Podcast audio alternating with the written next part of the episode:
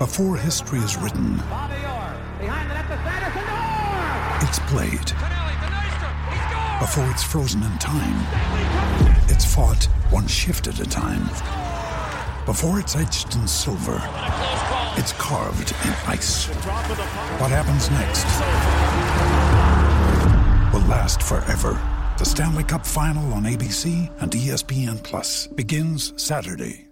Now's the time to save 30% on wedding jewelry, only on BlueNile.com. Make sure your wedding ring is the one with your pick of diamond and lab grown diamond bands, all hand finished and graded for excellence. Or surprise her with something blue she'll love for life, like a stunning pair of sapphire earrings. Blue Nile's jewelry experts are available 24 7 to help, from fit questions to style advice. Right now, get up to 30% off at BlueNile.com. BlueNile.com.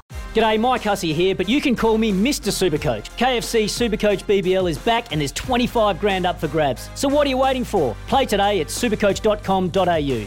T's and C's apply. New South Wales authorisation number TP slash 01005.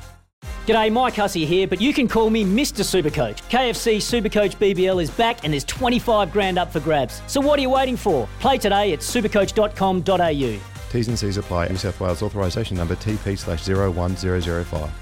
But right now, we're going to talk some EPL. The English Premier League vaulted back into action over the weekend with a classic amount of drama.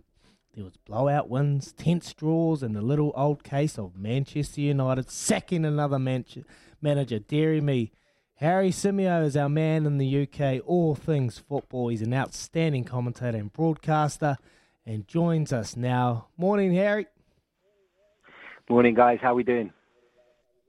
We're doing good, mate. We're doing good. We're, we're- the phone lines are running hot here. Uh, don't know if you know about the, the, the team All Blacks, but we're having a tough time at the moment, mate, here in New Zealand. Things aren't going well. A bit like my Manchester United. yeah, Manchester United have had a, a turbulent week, to put it uh, to put it kindly. They've, um, to be honest, it's been quite clear that they needed to change the manager for a little while now. Um, they were putting it off, putting it off, and, and in the end, I think missed out on the one realistic or at least good enough target that they could have acquired, and that was Antonio Conte, who since decided to join Spurs. I mean, if Manchester United had acted two or three weeks earlier, they could have had who I believe to be probably the best coach in Europe at the helm at the minute. So I think they've really missed the boat.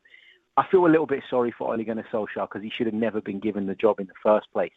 And you could tell that he wanted to do well. But I don't know if you guys have seen it. He gave an exit interview, which is just completely unheard of, uh, yesterday, in which he talked about how he'd given his best and he talked about the friends he'd made along the way and, and various other things. It was just all a little bit cringe, if you ask me. And it was Manchester United desperately trying to justify a decision that was clearly the wrong one from the outset. So where do Man U go now?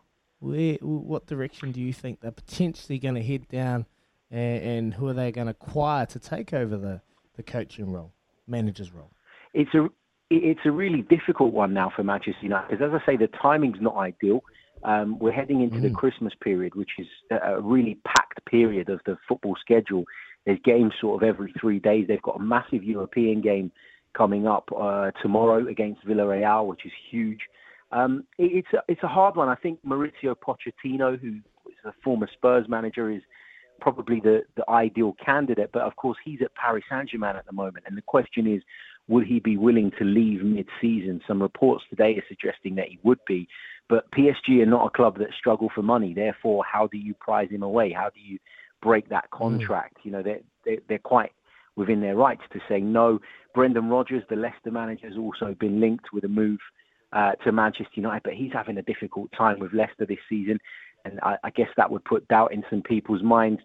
I think what's crazy about this whole situation is it looks likely that Manchester United, who have appointed Michael Carrick, uh, one of the coaching staff, as the interim manager, are then going to put another interim manager to kind of get them through to the end of the season, which is crazy. Yeah. Hey, Harry, can you explain just a little bit of uh, the pressures on EPL managers of, of the major clubs? We've obviously got our situation with the All Blacks, but just the extreme pressure that they get put on during the Premier League. Yeah, the, the, the Premier League is is obviously the top sort of football product in the world, and and it never feels like any manager is safe at any point. You know, they're always under pressure. They need results immediately. There seems to be no patience in the sport anymore, and particularly at, at the bigger clubs where they are spending crazy amounts of money on transfers year year out. I mean, we saw Tottenham Hotspur sack Nuno Espirito Santo sort of eight, nine games into the season. It just seems crazy. The pressure is huge. Um, I think actually managers are unfairly treated in the sense of, you know, you can do all the preparation, you can have the tactical plan set out, but if your players don't deliver, then that's ultimately what you're going to live and die by. And I think we've had we have seen a lot of times uh, in recent years managers who probably were doing the right things lose their jobs because the players maybe weren't bought into it or, or weren't giving the effort or just simply weren't performing. So the pressure's huge and you know, it's easier to change a manager than it is to change a 22 man squad. And so the manager will always be the first one to bite the bullet, unfortunately. Yeah, it's a tough old situation. You can give them everything, and the players um, sometimes don't react to what's going on. Hey, mate, talk to us about Arsenal. Arsenal, they just got an absolute trouncing from Liverpool. Where you sitting with your beloved Arsenal, mate? Well, with Arsenal, it's it's you know it's one of those situations where I think we all accept that we're going through a rebuilding phase. Um, you know, we've been unbeaten in our last ten going into that match. Uh, that eight of them were in the league. It was six wins and two draws, which was pretty impressive form. Arsenal still within touching distance of the Champions League places, which will be the ultimate goal this season.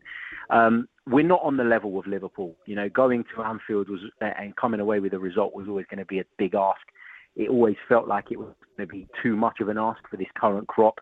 I think we coped really well for the first sort of 40 minutes, and the goal we conceded just before half time certainly swung the pendulum in Liverpool's favour, and we capitulated off the back of that.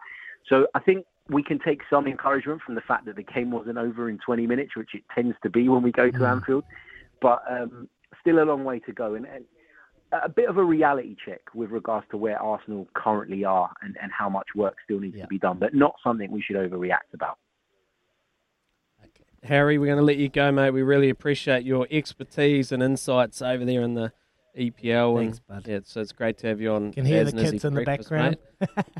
Thanks, guys. Yeah, sorry about that. My son broke free from the other room. nah, no, don't it, be sorry. We, we know, we know what real. it's like. Good man. That was Harry Symeou, uh, all things e- EPL football over there in the UK. And we're going to get to all your texts very shortly. You guys are absolutely on fire on the text machine. So we're going to get to those very soon. 7.51 here in the morning on Baz and Izzy for breakfast on SENZ.